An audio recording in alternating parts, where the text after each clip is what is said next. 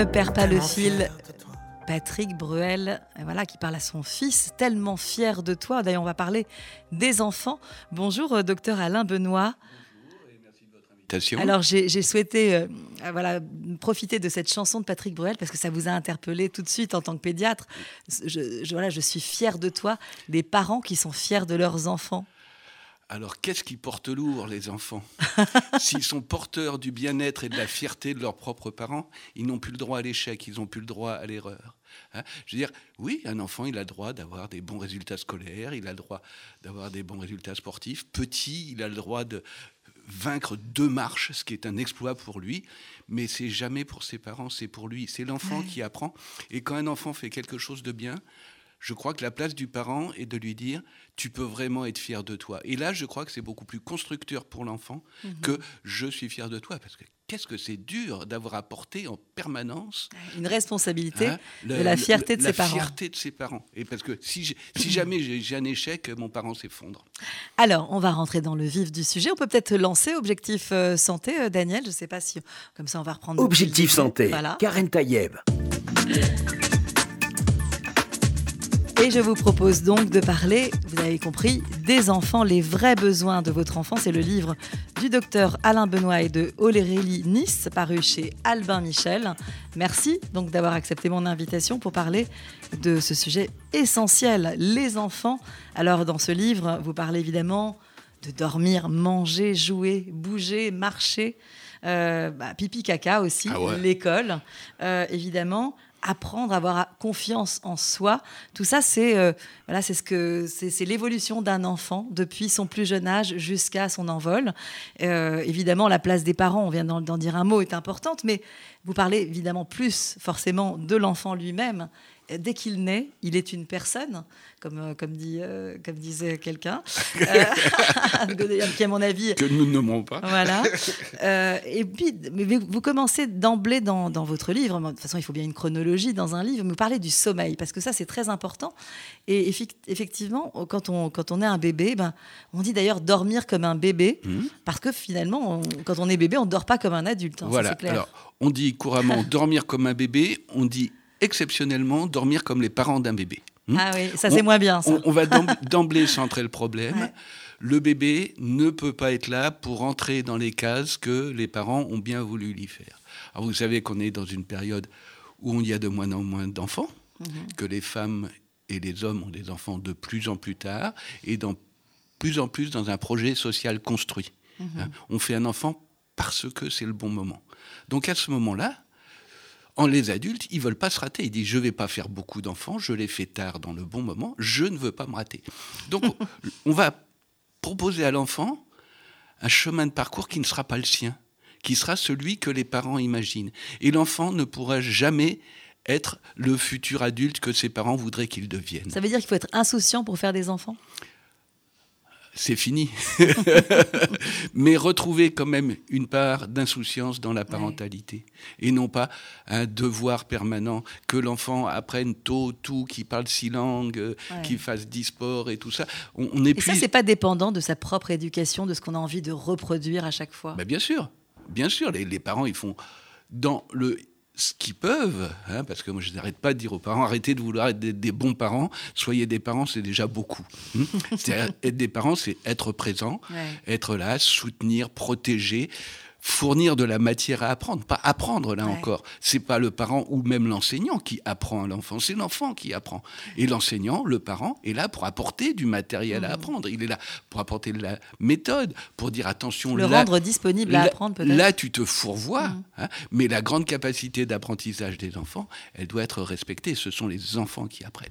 Et ben, pour revenir au sommeil, donc j'ai effectivement, avec Aurélie, on a décidé de commencer par le sommeil, parce que je crois qu'il n'y a pas une consultation de pédiatrie, on ne parle pas du sommeil de l'enfant. D'abord parce que quand un enfant euh, peu, et puis il empêche aussi les parents de dormir, hein, vous l'avez dit tout de suite, il y a forcément cette relation du sommeil. Mais on ne sait pas, vous racontez très bien dans, le livre, d'abord qu'un un bébé ne dort pas comme un adulte, il n'a que deux phases de, sommeil, donc déjà ça, change, ça change la donne. Mais est-ce que les parents le savent? Est-ce qu'il ne faut pas justement comprendre quel est ce sommeil finalement d'un bébé avant de se poser tant de questions euh... Eh bien, c'est bien pour ça qu'on écrit des livres. oui, voilà. Et qu'on fait, fait, des émissions. Et, effectivement, ce que je vous disais, hein, on, veut projeter sur l'enfant nos problématiques mm. d'adultes.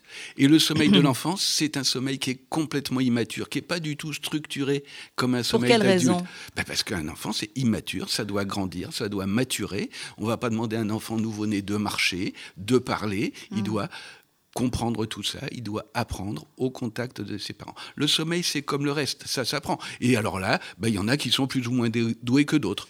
Il y a des petits Mozart de l'harmonie familiale qui très vite dorment 12 heures la nuit. Alors ceux-là, on dit, oh, c'est super.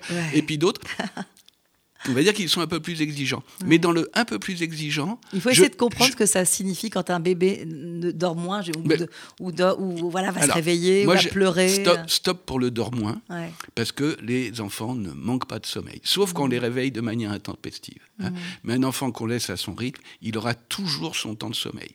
Hein. Ce qu'on cherche, et les, parents le disent comme ça, je voudrais qu'il fasse ses nuits. Hein. Et c'est pas du tout de ses nuits dont on parle, parce que quand on fait un calendrier de sommeil à ses enfants, on s'aperçoit qu'ils ont un temps de sommeil suffisant, tout à fait entre les siestes et les resiestes. Effectivement, le mmh. sommeil de l'enfant, il peut être polyphasique, il peut dormir 4-5 fois par jour, mmh. et que pour lui, le jour, c'est sur 24 heures. Le jour, la nuit, il n'a pas, la conscience finalement de ce rythme circadien. Pas, avant 6 mois. Jour et nuit. Hein. pas avant 6 mois. Donc les, les tout petits, euh, ils dorment quand, D'ailleurs, quand, on, ça se présente. Quand on dit ça, est-ce qu'il faut la lumière du jour ou est-ce qu'il faut fermer les volets ils absolument? Petit, dans, les premiers mois, ils s'en foutent royalement. C'est pas leur problème. c'est pas leur problème. Ça sert à rien de vouloir leur dire c'est la nuit, il faut dormir. ou éteindre la lumière. Je crois qu'ils n'ont pas accès à ça. Hein. vous savez bien qu'un enfant petit, qui peut s'endormir dans la journée mm. avec une musique de sauvage dans les oreilles, euh, quand il veut dormir, il dort. Hein. Et que ce qui est compliqué dans le sommeil, c'est donc qu'il n'est pas du tout comme l'autre. Un cycle de sommeil de bébé, ça dure 40-45 minutes. C'est-à-dire que l'enfant, on dit, oh, il a l'air fatigué, je, le couche. Hmm. Il s'endort. Des jeunes parents, une jeune maman qui est à la maison, qui, qui, a, bah, qui est encore bien secouée par son accouchement, qui se pose 10 000, questions, elle se dit, oh, mon enfant dort, je vais pouvoir en profiter. 45 minutes, on a à peine le temps de poser ses fesses sur un fauteuil, de faire réchauffer le plat froid qu'on avait mis et, et, que le bébé se réveille déjà, parce que 45 minutes, c'est comme si nous, on faisait une sieste de deux heures. Et il a récupéré de la même manière, il a à nouveau de l'énergie, mm. de l'énergie pour aller chercher son parent, parce que c'est son moteur. Hmm. Et d'ailleurs, dans ce, dans ce sommeil, on parle toujours du sommeil non seulement réparateur, mais aussi, on sait que dans le sommeil, il y a toute la construction hein, des cellules. Hein. C'est un moment important quand même à, à privilégier. C'est capital. Le sommeil est capital. Et c'est pour ça qu'il faut le respecter. C'est même la croissance. Hein? oui, bah, l'hormone de croissance, est, elle est synthétisée dans le sommeil profond. Il faut le savoir à tout âge. Alors, il n'y a pas de sommeil profond chez l'enfant, il y a un sommeil lent, mais c'est quand même à ce moment-là qu'il fabrique de l'hormone de croissance. Donc il faut absolument respecter ces temps de sommeil. C'est pour ça, sans doute, je me mets à la place des parents, j'en suis bien sûr une. Euh, c'est peut-être qu'on se dit, euh, on sait aussi que comme ça permet de se construire, on se dit donc c'est important, donc il faut absolument qu'il dorme. Oui, mais on n'a pas, nous, à apporter une régularité. Si on laisse l'enfant libre de son rythme. Hein. L'enfant, au début, il va dormir, bah, quand ça se présente, des fois, il va dormir 20 heures d'affilée la première journée. Ça affole complètement les parents parce qu'ils ils veulent découvrir leur bébé. La, jeune femme, elle veut faire l'expérience de, faire téter son bébé le bébé roupille et tout. Donc, déjà, on va dire, respecter la première heure de vie tout de suite après la naissance, laisser les bébés avec leur mère. Il y a besoin de ce temps de rencontre. À ce moment-là, le bébé, il est shooté parce que au niveau hormonal, il est shooté pour naître. Je veux dire, il a pas mal, il n'est pas stressé, il est bien. Et la première heure, il est tout éveillé, il est ouvert, il communique, il est... et après il roupit, parce que c'est bah fatigant. c'est un long hmm voyage quand même. Voilà, hein, après c'est fatigant. Si on n'a pas profité de cette première hmm. heure, après on va cavaler derrière. Hmm Ça, c'est une première chose. Après, l'enfant, il va téter, bon, il ne sait pas trop quand. Hein. Donc, on propose aux, jeunes mères de faire un, un allaitement à l'éveil. Hein, Vous dites, hein, c'est un peu à la demande finalement. Au début même, c'est à l'éveil, parce que l'enfant, il ne demande pas encore. Ils, sont géniaux, les bébés. Hein, mais avant de comprendre que je gueule, on m'apporte du réconfort, et dans ce réconfort, on m'apporte à boulotter, il faut déjà construire ça. Est-ce que pleurer, justement, c'est un bébé, c'est un langage à part Alors, un, bébé ne pleure pas, un bébé crie. Hmm et le cri est un langage. Un langage. Le pleur est une plainte. Hmm. Et les bébés, ils viennent pas sur Terre pour être malheureux. Hmm un, enfant, ça crie. Parce que ça ne sait pas parler. Son langage. Parce que ça ne sait pas dire les choses autrement. Il est bien, il, se pose, quelque il y a quelque chose qu'il ne comprend pas, il crie. il crie, et nous, bien sûr, on interprète, il pleure, parce que dans la culpabilité essentielle de la parentalité, je suis insuffisant, je suis insuffisante, je fais pas ce qu'il faut pour mon bébé, faut que j'en fasse plus, on en fait des tonnes, et le bébé, il comprend encore moins, donc il gueule encore plus. Hum donc, attention, un bébé, ça crie, parce que ça ne sait pas parler. Et le cri est un mode d'expression. Ça n'est pas une plainte, il n'y a pas de souffrance mm. chez les bébés. Qu'est-ce qu'on fait justement Il y en a hélas des fois, mais... Un, conseil aux parents, justement, de ces, qui sont souvent désemparés mm. euh, devant un bébé qui crie, justement, et souvent... Euh, ça veut dire qu'ils n'ont pas peut-être essayé de, regarder ce qu'il fallait au, point de départ, c'est-à-dire une couche sale, ah, il a faim. Pourquoi culpabiliser les parents à tout prix? Il n'a pas fait ce qu'il fallait. Un bébé, ça doit découvrir le monde. Les parents, ça doit découvrir le bébé. Le premier, la premier besoin de l'enfant, c'est pas manger, c'est le bébé. Il a passé neuf mois dans sa mère. Hmm. Hmm? À la naissance, mais il va à mon avis, alors ce n'est que mon opinion. c'est votre avis de bébé, euh, docteur Alain de Benoît. Mon, mon opinion. Son moteur, c'est retrouver sa mère. Hein Et la maman, dans toutes ses odeurs, dans tous ses gestes, dans tous ses comportements, dans ses bruits, dans le pH de sa peau, des choses que nous, on a perdues, mais que le bébé perçoit. Hein. Et donc, moi, le conseil que je donnerais avec un tout petit, portez-le dans les bras. Beaucoup, beaucoup, beaucoup. Et d'ailleurs, vous dites non seulement porter dans les bras, mais vous dites qu'on revient au sommeil. Vous dites que quand un bébé vient dormir dans le lit des parents, notamment euh, voilà, bah, un âge où il, voilà, il a envie de dormir dans le lit des parents, oui, il faut, faut le laisser. Bah oui. C'est révolutionnaire ou ah, pas C'est absolument pas révolutionnaire parce que si on veut bien regarder le fonctionnement dans le monde, 80% euh, de la population du monde ne se pose pas la question de savoir si le bébé doit dormir dans sa chambre ou pas. Il n'y a pas de chambre. Hmm Donc euh, on se calme. Hein. sur, sur, un plan éthologique, oui, le bébé, il, dort euh, à côté. Il a besoin même de ça. Mais vous, vous prenez mais toute l'iconographie historique, les bébés hmm. dorment au moins à côté Hmm?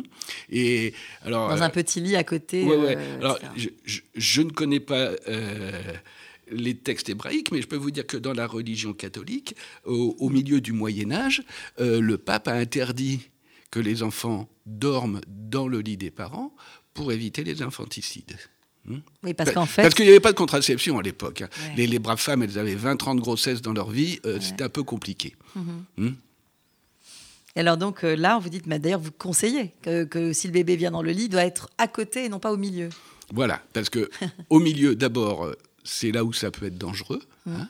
On peut l'écraser en fait. Et, surtout au niveau symbolique, je persiste à dire que c'est pas parce qu'on a des bébés que le couple s'arrête, hein. et que cet enfant il sache que ses parents ils peuvent au moins se donner la main en dormant. C'est un au moins qui, qui, offre toutes les suites euh, possibles et imaginables. Alors justement, euh, vous parlez bien sûr dans, la suite, euh, euh, ce, sommeil, il nécessite parfois un petit rituel. Alors attendez, raconter je, voudrais quand même finir parce que quand je dis c'est important de porter les bébés. C'est super, mais un jour, faut savoir le lâcher. Hmm et que là encore, dans le fait qu'on ait des enfants tard et tout, on les, adultes se rendent compte du bénéfice gigantesque qu'il y a à, avoir un bébé dans les bras. C'est tellement magique que des fois, et là, ça devient compliqué, et c'est à nous, professionnels, d'intervenir. Mhm. Quand je dis nous, professionnels, ce n'est pas que les pédiatres, ça peut être les sages-femmes, ça peut être des puéricultrices, ça peut être des psychologues, ça peut être des bonnes copines, ça peut être euh, plein de monde. Hein. Euh, de dire que le bébé, il n'a pas à être, devenir le doudou de ses parents. Mhm. On va revenir comme ça à la séparation. Hein. parce que c'est vers là que vous vouliez m'entraîner, mais je tenais à faire ce préambule, hein, que si les parents disent mais c'est tellement bon d'avoir ce bébé dans les bras, le bébé il dit il y a du bénéfice, donc je reste. Hmm et alors donc à quel moment justement euh, on, lâche la main ou on lâche le bébé dans ses bras? Deux mois, quatre jours, 6 heures et 27 minutes. Euh, je ne sais pas. Hein. Vient un moment. Il y a un instinct quand même. on le ressent. Où le bébé s'apaise et il faut c'est absolument nécessaire. Et on revient sur cette parentalité actuelle qui est un petit peu complexe parce qu'un petit peu intellectualisée, hein, que les parents se disent, c'est aussi le temps que nous, on existe en dehors de notre bébé. Mmh. Et ça, c'est capital. Il faut que ça continue à fonctionner dans les couples, qu'on reste des adultes, on reste un couple, on a une vie, on sait être bien tous les deux, on n'est pas obligé d'avoir comme seul bonheur d'avoir notre bébé dans les bras. Et alors là, on le pose. Mhm. J'ai dit sur le ton de la plaisanterie, oui, deux mois, ça, paraît honnête. Des fois, c'est trois, des fois, c'est quatre, des fois, c'est trois semaines. Mhm. Hein, je vous dis, tout dépend aussi du fonctionnement propre du bébé. Parce que je vous assure, il y en a, ils sont Ils sont confortables. Hein. Ah oui, mais d'ailleurs, il y a des bébés qui crient, que dès, qu'on les prend dans les bras. Je connais une jeune femme comme ça qui a un bébé hyper confort et qui me dit Mais c'est bien pour commencer, j'ai eu le bébé pour les nuls. Donc voilà, elle, connaît tout. Alors justement, on parlait du sommeil. Euh, il y a euh, un âge euh, où on commence, parce qu'on disait, le bébé, lui, ne comprend rien, si il y a de la lumière dans la chambre ou pas, ça lui est égal. Mais il y a un moment où il va avoir besoin d'un petit rituel, une hmm musique. donc, que, voilà, comment on fait pour mieux endormir aussi ce son moment, enfant? Ce moment où on commence à se dire que le bébé peut dormir en, de manière autonome, hein, en autonomie. Hein. On, continue à parler d'autonomie. Mm. Euh, il va falloir, on réfléchit. Qu'est-ce que c'est que de s'endormir? Nous adultes, c'est un problème. Mm. Hein? Je veux dire qu'on dit, mais non, moi je m'endors sans problème. Rien du tout. Si vous avez l'habitude de dormir avec un oreiller, je vous mets un polochon, vous n'arrivez pas à vous endormir. Hein. il y en a, ils ont besoin de lire, il y en a, ils ont besoin d'un verre d'eau, il y en a, ils ont besoin de la musique à côté d'eux, il y en a qui ont besoin de leur chérie à côté d'eux. Euh, c'est vrai. Hein. Mhm. on, a ces trucs-là, qui sont en fait des, ce qu'on appelle en psychiatrie les, les éléments contraphobiques, hein, qui font qu'on ne peut pas avoir peur parce qu'on est rassuré par ça. Et de quoi on peut avoir peur dans le sommeil? La mort, la séparation, euh, l'accident, la perte, hein, et que coucher son bébé tout seul en dehors de soi, c'est arriver à lui dire en simplifiant, tu vas dormir, tu vas être bien sans moi, ce qui est très très dur hein, pour une mmh. maman de dire ça, hein, tu vas être bien sans moi, parce que quand même, zut. et moi, je vais être bien sans toi, ce qui est encore plus dur à dire. Hein. J'ai d'autres bonheurs et d'autres plaisirs Vous dites sur que le, le, bébé peut même ressentir quelque part une culpabilité de, laisser aussi sa mère. Enfin, en tout cas, d'avoir cette pas, pas, vraiment de la culpabilité, une appréhension pour sa mère. Imaginez, qu'est-ce que disent la majorité des parents en couchant leur enfant le soir? Mhm. Tu vas dormir, t'inquiète pas, mon chéri. C'est inquiétant. Ça veut dire, t'inquiète pas, ça veut dire qu'il y a de l'inquiétude en jeu. T'inquiète pas, s'il y a un problème, on, est là. Et les bouts de chou, ils sont un peu. Je veux dire, un bébé, ça réfléchit, mais c'est très basique dans sa réflexion, mm. dans sa pensée. Lui dit, bah, ils sont là. S'ils sont derrière la porte pendant toute la nuit, autant qu'ils viennent. Je vais donc les rappeler. Hein. et il faut pouvoir annoncer à l'enfant qu'il y a une séparation, que lui est en mm. sécurité sans nous et que nous. Quand, on dit à un bébé je ne suis pas loin, euh, rassure-toi, le bébé se dit bah, si t'es pas loin, t'as qu'à venir. Voilà. Donc c'est pour ça qu'il va se mettre à, crier et à dire Tu vas être bien euh, sans moi, moi je. Et, et le bébé, mais au départ, les parents ont besoin de ritualiser cette séparation pour la rendre possible. Avec, des, avec un choix de mots particulier dès, dès qu'ils sont bébés, même s'ils ne parlent pas. Poser la sécurité. Mm. Tu vas bien, tu peux dormir. J'ai vu ton pédiatre, cet excellent docteur Benoît, qui m'a dit que tu allais très bien. Hein, à la retraite maintenant. et nous, t'en fais pas. Euh, on a vécu avant que tu sois là. On sait très bien faire sans toi. Hein. c'est dur à dire. Je veux dire qu'on a un bébé de, trois mois, c'est encore dur à dire. Mais c'est dans ce sens-là qu'il faut aller poser la sécurité dans la séparation. Tu sais être bien sans moi, je sais être bien sans toi. Hein. Et que là-dedans, on a besoin de ritualiser. Hmm Alors vous savez qu'à l'heure actuelle, l'enfant à la naissance a euh, environ comme cadeau 17 doudous différents. Hmm Alors, il en, principe, il n'en garde qu'un. Ouais, mais pas tout de suite. C'est les parents qui vont le faire. À, l'heure actuelle, c'est les parents qui fabriquent le doudou. Dans la vraie vie, hein, les enfants, ils fabriquent leur doudou vers 8-9 mois. Hein. Je veux dire que dans leur, dans leur, développement, quand ils commencent à percevoir ce que c'est qu'une séparation, mhm. il va prendre un objet. C'est remplacement. C'est la, théorie de, Winnicott hein, qui, a, écrit ça dans les années 50 hein, sur l'objet transitionnel. Il va se prendre un objet qui va dire avec cet objet, je vais penser à ma mère. Mhm. Alors donc c'est en général c'est un objet doux, chaud, soyeux, qui a de l'odeur. Hein, mhm, mhm. sur le qu'on peut caresser, on peut aussi lui taper dessus, parce que l'enfant, il a le droit des fois de dire que ma mère est un petit peu envahissante. Mais, ça, il le fait en cachette. Hein. Mais c'est vers 8-9 mois que l'enfant, dans, dans le Winnicott dit euh, que l'objet transitionnel doit être élu par l'enfant, elected. Hein. il doit être élu par l'enfant. C'est l'enfant qui va le choisir. C'est pour ça qu'avant l'ère des mille et un doudous qu'on a à l'heure actuelle, ça pouvait être un bout de couverture, ça pouvait être un, un bout de chiffon, n'importe quoi, crasseux, odorant. C'est ça qui est important. Alors, on reste toujours dans, dans, le sommeil. Il y a des choses un peu pratiques. Attends, oui, dans, dans, le doudou, le doudou doit être un objet. Hmm? Il est hors de question que le doudou pour s'endormir, ça soit les cheveux de maman, la ah. barbe de papa, ou le, ou, le, ah, ça je connaissais pas ça, ou le sein de maman. Hmm? Euh, parce que si l'enfant construit, l'endormissement passe par l'adulte. Quand je vais me réveiller cette nuit pour me rendormir, je vais avoir besoin pour remettre en place ma structure d'endormissement de l'adulte. Donc je l'appelle. Très juste. Alors, des choses un peu pratiques. On, on, dit sur le dos, sur le ventre. Euh, aujourd'hui, on dit sur le dos, mais euh, vous qui êtes un, ancien pédiatre. Oh, c'est pas gentil ça non, mais vous avez quand même une expérience, on va dire. Oui, oui, j'ai connu les euh, enfants Moi-même, sur le côté, moi, aussi, je suis une ancienne maman, hein, donc je, sais que j'ai tout entendu sur le côté, sur le ventre, sur le dos. Il faut pas, il faut pas se prendre la tête. L'épidémiologie. Alors là, je vais vous dire que c'est de la vraie épidémiologie. Hmm. Pas celle qu'on connaît à l'heure actuelle sur la Covid, hein, où on fait de l'épidémiologie au bout de deux jours ce qui est une erreur complète. Oui, sans expérience C'est une très très longue épidémiologie dans tous les pays du monde où on sait que globalement, il y a moins d'accidents de mort subite quand les bébés sont couchés sur le dos que sur le ventre. Donc on dit qu'il faut les coucher sur le dos. Ceci étant, il y a des bébés qui ne supportent pas d'être couchés sur le dos et qui dorment très bien sur le ventre. Et là, je crois que c'est à nous, c'est notre responsabilité de médecins, de pouvoir dire, d'analyser le problème, de faire l'information aux parents. Euh, mais on ne va pas prendre ça pour soi. Hmm? Mais le médecin, pédiatre en général, qui a une certaine expérience, est capable d'entendre ces choses-là. Alors, euh, bien sûr, on a parlé euh, de, ce doudou, de ce besoin de se rassurer, etc.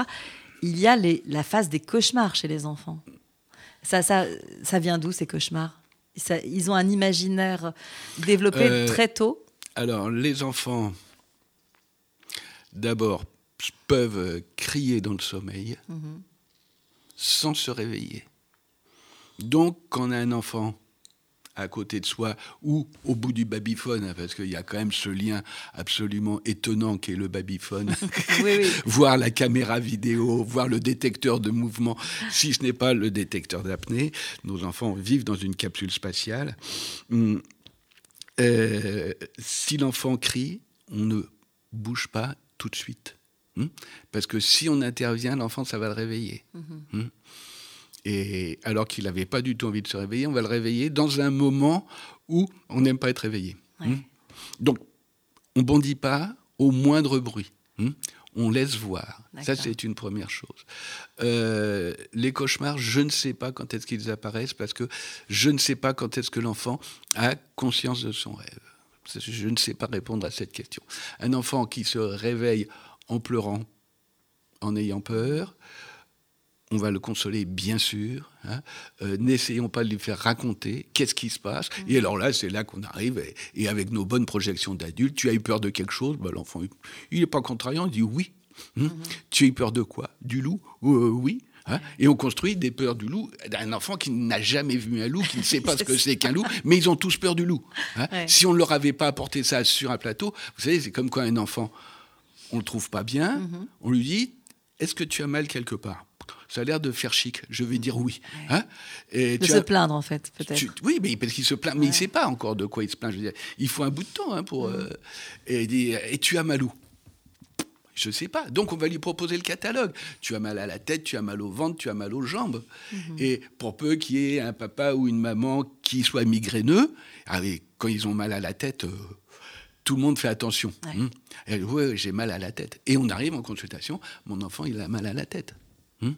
Et j'en sais rien, moi, s'il a mal à la tête. Hein. on est vraiment, en tant que parent, dans l'interprétation permanente et on offre à nos enfants. Et à ce moment-là, des on, interprétations. compte sur le pédiatre justement que vous êtes hein, pour euh, hein, diagnostiquer, essayer de ou, pour détailler un parce que moi je ne sais pas. Hein.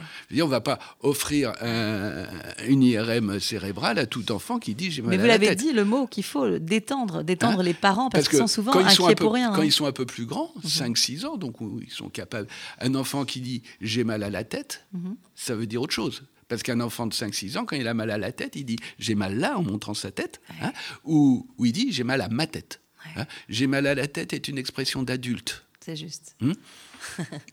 Alors, on va parler maintenant de, l'alimentation, c'est un sujet important. Je ne sais pas si on fait une petite pause musicale. Euh, on peut, Daniel, euh, voilà, le, temps de se retrouver avec mon invité, le docteur Alain Benoît, pédiatre, et qui a coécrit avec Aurélie Nice Les vrais besoins de votre enfant, un livre qui est paru chez Albin Michel.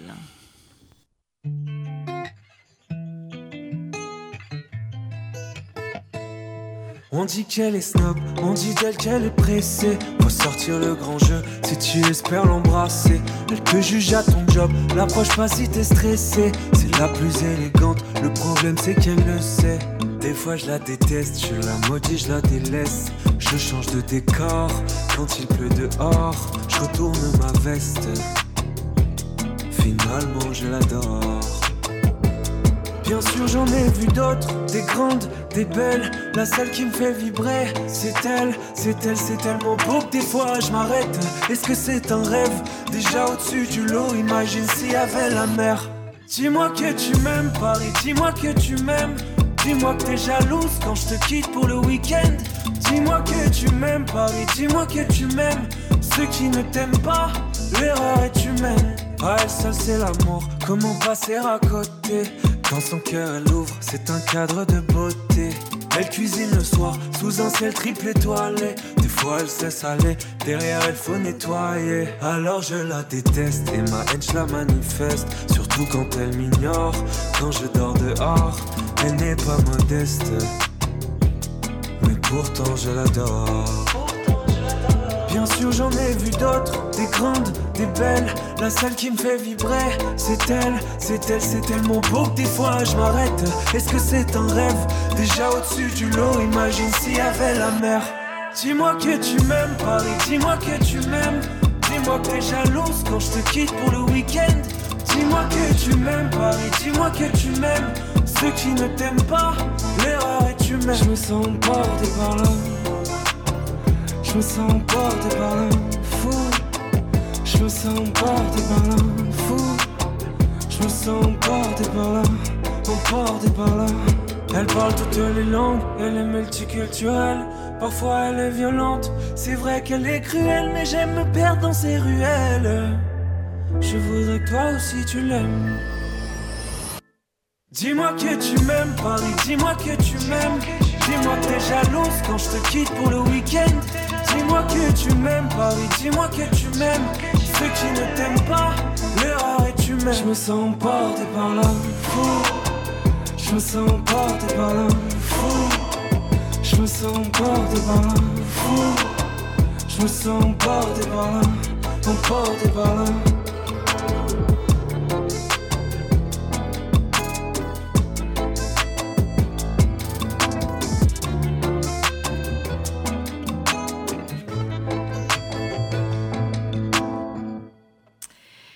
jolie chanson sur RCJ. On est en compagnie du docteur Alain Benoît qui a coécrit avec Aurélie Nice Les vrais besoins de votre enfant, un livre paru euh, chez Albin Michel. Alors, docteur Alain Benoît, euh, je rappelle que vous êtes pédiatre, vous avez exercé 40 ans dans un cabinet privé, mais aussi euh, vous avez été dans, vous avez participé au maternel, la fameuse émission ah, sur France 5 de 2003 2015. C'est d'ailleurs là que vous avez rencontré Aurélie Nice, qui, était journaliste spécialisée dans la petite enfance, et vous avez donc coécrit ce livre. Et, je la remercie pour toute son énergie. Et, donc là, on parlait donc, du sommeil. On, on c'est vrai qu'on est resté longtemps sur le sommeil, mais je crois que c'est un sujet important qui, voilà, qui, je vous dis, il n'y a pas une, pas une consultation de pédiatrie, on ne parle pas du sommeil. Exactement. Et, donc c'est d'ailleurs pour ça que vous l'avez mis en premier dans votre dans votre ouvrage. Euh, on parle évidemment de l'alimentation, c'est essentiel. On va pas parler de tout parce qu'il nous reste pas, il nous reste une bonne dizaine de minutes, mais on a aussi beaucoup de sujets. Mais je crois qu'il y a un sujet qui est très important. Bien sûr, on connaît l'histoire de sein au biberon. On a beaucoup débattu là-dessus. Il faut que L'essentiel, c'est que ça se fasse avec plaisir, etc., euh, etc. Bon, ça, on connaît. Il y a un sujet qui, préoccupe beaucoup les, jeunes parents, c'est à quel moment on passe à la cuillère, à quel moment on diversifie et comment on diversifie l'alimentation, à quel moment on part d'aliments de, essentiellement et exclusivement lait, qu'ils soient maternels ou biberon, à de l'alimentation euh, normale, hein, j'ai envie de dire. Quand même un petit mot rapide sur euh, l'allaitement maternel. Arrêtons de dire l'allaitement maternel, c'est facile parce que c'est naturel. Hmm Ce qui est naturel, c'est qu'une femme qui vient d'accoucher ait une production de lait. C'est beaucoup moins naturel qu'il y ait suffisamment de lait qui passe du sein vers le bébé. Et ça, il y a besoin d'aide, il y a besoin d'apprendre. Et une femme à l'heure actuelle qui est enceinte, qui va accoucher, elle se doit de se renseigner. Il y a maintenant des, tas de personnes, des sages-femmes, des, hmm. conseillères. Excusez-moi. c'est le voilà, c'est le direct. Oui, effectivement. Donc ça, on sait que l'allaitement, c'est quelque chose de d'abord de personnel, mais parfois les, les, jeunes mamans, dont c'est le premier enfant, ne savent pas comment on, il y a des professionnels pour ça, des conseillers en lactation, euh, les, sages-femmes, les péricultrices, tout ça. Il y a des gens. Il faut arriver à en parler. Arrêtons de nous dire c'est facile. Non, parce que c'est pas facile. Les premiers jours, c'est compliqué. Surtout que les femmes, trois, dans les trois jours qui suivent un accouchement, elles sont quand même pas au top sur un plan physique. Et surtout qu'on reste mm. moins longtemps dans les cliniques aujourd'hui, alors, qu'avant, on restait une petite semaine, le temps de cet apprentissage. non, non, je veux dire que hein. les, durées d'hospitalisation, bon, c'est pas le sujet. Hein. Alors, on revient sur on revient le, juste une question. Voilà, parce que on peut pas parler de tout. Tout est dans votre livre. L'enfant, il, boit du lait, petit, parce que c'est l'élément nutritif number one. Euh, il a besoin de ça pour grandir, pour mettre en route. Euh, l'alimentation, il n'y a pas d'urgence. Hein. Mhm. Il n'y a pas d'urgence si l'enfant est bien. Si l'enfant n'est pas confortable tout au lait, il faut savoir diversifier. Ça veut dire quoi Il n'y a pas d'urgence? À quel moment il y a une urgence du coup? Même ça... Non, parce que des parents vont dire, mais oui, il faut absolument qu'il commence à manger à la cuillère. Hein, donc, alors, 4 mois, 6 alors, là encore, le, vieux que je suis a tout vu. Hein, euh, l'époque où la diversification était. Alors, selon les textes officiels, commençait à 2 mois. Maintenant, on dit 6 mois. 6 mois, ça me paraît un bon compromis, mmh. euh, tout en sachant que si les, la, maman a repris le travail à ce moment-là, je crois que c'est important, malgré tout, que ce soit elle qui s'occupe de cette diversification alimentaire, parce que c'est un bon moment. On joue à la dinette avec son bébé c'est super important. Alors la diversification, c'est pas compliqué. Faut surtout, surtout se laisser porter par ce que ce qu'on est et ce qu'on ressent. Je veux dire, mhm. l'enfant, il n'est pas là pour manger tant de grammes euh, de protéines, tant de grammes de glucides, tant de grammes de. Il ne s'agit pas de peser non plus, mais et voilà, on pèse pas. Hein. On s'arrange pour. Il faut avoir le compas dans l'œil quand même. on s'arrange pour qu'il mange un peu de tout. Hein. On sort de ce dictat des 500 millilitres de lait par jour, parce qu'un enfant, il peut manger des yaourts, il peut manger du fromage, tout ça. Et qu'en gros, entre 6 mois et 1 an, il peut, il peut tout manger. Hein. Euh, tout manger, pas vouloir absolument constituer à tout prix des repas équilibrés à chaque fois. L'équilibre alimentaire, c'est sur la semaine que ça se juge. Hein. Il y a que si un enfant il mange pas euh, tel truc pendant deux jours, c'est pas grave. S'il en mange le troisième jour, hein. euh, ne faut pas constituer ces trucs où, on va mettre de la rigidité dans l'alimentation. Il faut que ça reste un moment de partage l'alimentation. Et l'enfant petit, ben, comme pour tout, l'enfant il apprend en jouant. C'est un joueur impénitent. Et on va accepter qu'il joue avec son alimentation, qu'il mette les mains dedans. Hein. Un enfant qui a des petites perles, Mmh. Et qu'on le voit trier les bleus d'un côté, les rouges de l'autre, on dit il est génial. L'enfant qui, dans sa salade, met le maïs d'un côté, les tomates de l'autre, on lui dit t'es un gros cochon. Je ne sais pas pourquoi. Hein. Donc, on le laisse, il mange avec les mains. Hein. ah oui, mais il peut, il peut, avoir plein de chocolat autour de la bouche. C'est compliqué de manger avec une, cuillère ou une fourchette. Et lui, après, il mmh. verra dans l'imitation, il voit ses frères et sœurs aînés, il voit ses parents qui mangent avec des couverts, il va demander, lui, Hmm, d'y aller. Mais au début, on lui présente. C'est la curiosité de l'enfant qui va faire, il va prendre, il va porter à sa bouche, hmm. et il va prendre ou pas. Et s'il prend pas, c'est pas grave. Hein. je, spécifie bien que dans le langage courant, on dit jamais un enfant se laissera mourir de faim, mais c'est même pas, c'est pas ça. on laisse entendre que dans chaque repas, la vie elle est en jeu. On, non, on va pas mourir parce qu'on sautera pas. Moi, je dis plutôt jamais, jamais, jamais, jamais un enfant se laissera aller à manquer s'il a à manger devant lui. Par contre, il réclame très souvent, euh, spontanément, son lait. Ça, c'est un mot qu'il apprend très vite. Oui, enfin, là aussi, on est dans le truc où on est en France. Hein on est dans une société portée par le lait, qui produit du lait, qui est le pays du fromage et tout ça. Et le lait est une religion. Hein. et la notion du 500 millilitres de lait par jour, elle a été inventée par les sociétés diététiques infantiles. Et c'est devenu une loi. Hein. et oui, on, console volontiers en France avec le lolo. Alors, on, mais je, c'est pas il ne reste pas beaucoup de temps, donc si on veut en parler d'autres sujets. Euh, moi, je crois qu'il y avait des sujets qui, me semblent aussi importants. Évidemment, on l'a dit tout à l'heure, euh, sécuriser l'environnement. Je crois que ça, c'est quelque chose d'important. Vous en parlez dans votre livre. Euh, vous dites qu'il est interdit de faire marcher un bébé qui n'est pas prêt. Ouais. Interdit. Car là, j'ai pas peur. Je suis assez open, mais tout apprentissage se fait au rythme de l'enfant. C'est pas parce qu'il y a des enfants qui marchent de manière spontanée à deux pattes à neuf mois ça ne veut pas dire qu'ils savent marcher. Ça veut dire qu'ils sont mis debout et qu'ils ont compris mmh. cette succession euh, de déséquilibre permanent qu'est la marche. Hein. Il y en a, bah, c'est à 18 mois, 20 mois. Hein. Mmh. Il y en a pas un qui est mieux que l'autre. On n'est pas dans la perf. On est dans de la maturation. Il y a des enfants, ils sont plus prêts. Il y en a, ils sont plus observateurs. Il y en a, ils sont plus poètes. Il y en a, ils sont plus artistes. Il y en a, ils sont plus physiques. Hein. Mmh. Et l'enfant qui marche à 9 mois, je peux vous dire, c'est pas un cadeau. Parce qu'ils n'ont aucun sens du danger. ils vont se foutre partout. Euh, et et un enfant qui n'est pas prêt à marcher, c'est illusoire de le mettre debout en lui disant je te fais marcher. Hein, parce qu'on voit trop de parents qui tiennent les, les, bras du bébé, qui le maintiennent debout, qui agitent vaguement ses pattes, donc il, avance. Les parents, ils ont mal au dos. Hein. Et l'enfant, quand il veut marcher, il dit pas je vais me mettre debout, il tend les bras en l'air comme ça pour qu'il y ait un adulte qui vienne les prendre. Et, et c'est pas ça marcher. Hein. Mhm. Marcher, l'enfant il va commencer à se tenir assis, à se mettre à quatre Encore pattes. une fois, avancer avoir son autonomie. Avancer à quatre pattes, mhm. se mettre après à genoux, se mettre accroupi et se redresser. Progressivement. Hein. c'est un schéma qui habite l'être humain. Et nous, on n'a rien là-dedans. Hein. on a juste à faire attention quand il se cogne. Et donc de sécuriser l'environnement, comme, comme vous Mais si on le force à marcher, il va, il va plus savoir mettre ses jambes en place.